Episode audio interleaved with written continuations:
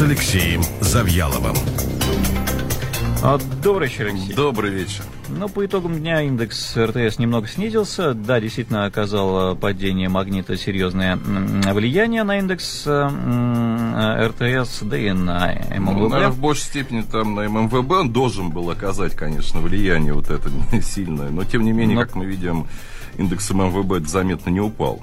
Ну да, там потери по... Одна десятая процента. Да, на десятый процент, это ни о чем. И по итогам дня торговый магнит потерял э, чуть более 9%, э, максимум падения был более 12%. Но, видимо, внимательно изучили отчетность и поняли, что да, инвесторы получат меньше теперь дивидендов, но связано это с тем, что магнит слишком агрессивно развивается, соответственно, деньги идут не на дивиденды, а на покупку Ну, новых развитие, ну правильно, на а как же компании надо развиваться, не только все отдавать акционерам. Но Действительно, здесь ничего страшного в этом отчете нету, причем само руководство Магнита на уровне финансового директора заявляет о том, что да, действительно, мы закрывали много магазинов на ремонт, и, соответственно, в третьем квартале все это сократило выручку. Но а как по-другому-то, если конкуренты развиваются, если посмотреть, то и X5 развивается, и строит новые магазины, абсолютно новые, даже в каких-то вариантах строит, и Лента тоже развивается, и тоже строит новые магазины. Нельзя же за счет старых магазинов как-то получать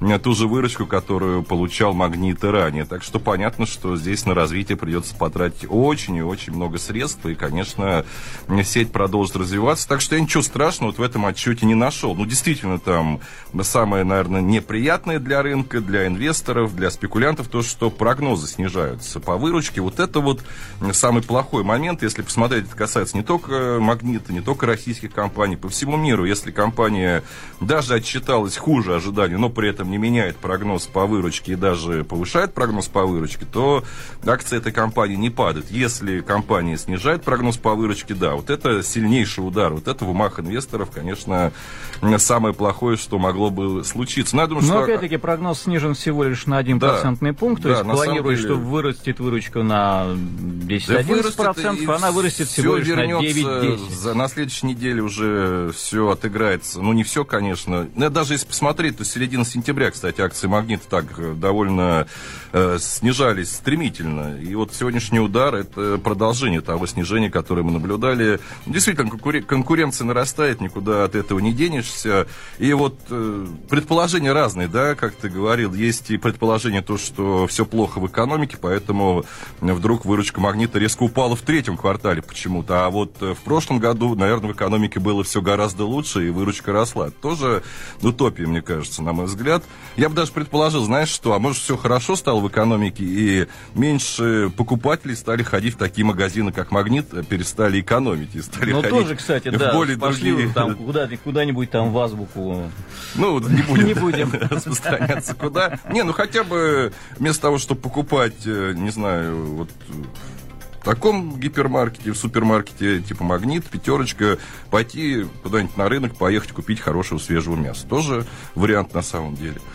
Так что здесь вот третью версию там добавь в свой хед, что, может быть, хорошо стали жить и действительно меньше стали ходить по таким магазинам, которые действительно предлагают хорошие товары по низким ценам. Так что здесь тоже много версий можно выдвинуть э, в отношении магнита. Но то, что акции отскочили, понятно, что рынок здесь разберется. Но в целом, на мой взгляд, все-таки у Магнита мало перспектив на ближайшее будущее в плане роста, и я думаю, что действительно в ближайшем будущем вряд ли акции вернутся на максимальное, хотя бы локальное максимальное значение текущего года. Ну, я бы сказал так, в перспективе будет труднее просто зарабатывать деньги, как, впрочем, и другим ритейлерам, опять-таки за счет роста конкуренции. Да, действительно, конкуренция растет, и, соответственно, уже, уже вот э, не так все будет хорошо, но это не только касается ритейлеров, это, наверное, будет касаться э, многих областей бизнеса в России.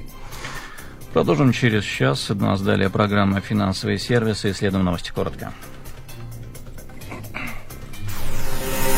Капитал с Алексеем Завьяловым.